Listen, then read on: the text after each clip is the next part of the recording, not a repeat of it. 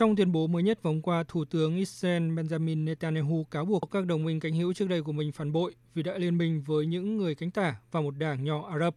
Ông cũng gọi liên minh vừa được thành lập của phe đối lập là kết quả của vụ gian lận bầu cử lớn nhất trong lịch sử quốc gia Trung Đông.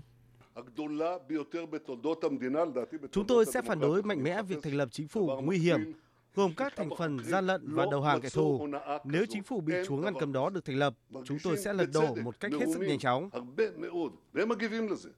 Ông Netanyahu cũng kêu gọi các nghị sĩ của đảng cánh hữu Yamina phản đối liên minh trong cuộc bỏ phiếu tại Quốc hội vào tuần tới.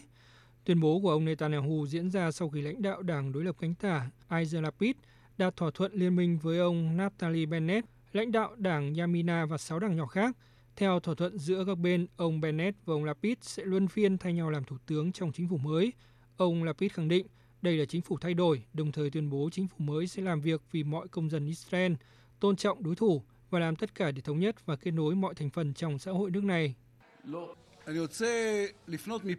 Tôi muốn gửi một thông điệp đến những người ủng hộ đương kim Thủ tướng Benjamin Netanyahu. Tôi biết việc thành lập chính phủ đoàn kết là một cuộc khủng hoảng đối với các bạn, nhưng chính phủ này không được thành lập để chống lại các bạn, mà là để mang lại lợi ích cho các bạn và cũng là của các bạn. Mặc dù phe đối lập đã đạt được thỏa thuận thành lập chính phủ liên minh, nhưng cơ hội lật ngược tình thế của ông Netanyahu không phải đã hết, bởi thỏa thuận thành lập chính phủ còn cần phải được Quốc hội thông qua mới có hiệu lực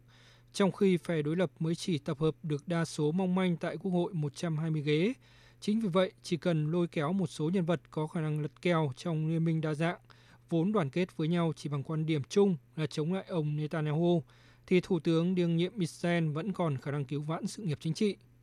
Với nguy cơ phải đối mặt với án tù trong phiên tòa đang diễn ra về các cáo buộc tham nhũng, ông Netanyahu được cho là sẽ không dễ dàng buông xuôi – những người ủng hộ ông đang nỗ lực vận động các nghị sĩ đảng Yamina không hài lòng khi đảng này liên minh với các đảng Do Thái cánh tả và phe Ả Rập bảo thủ.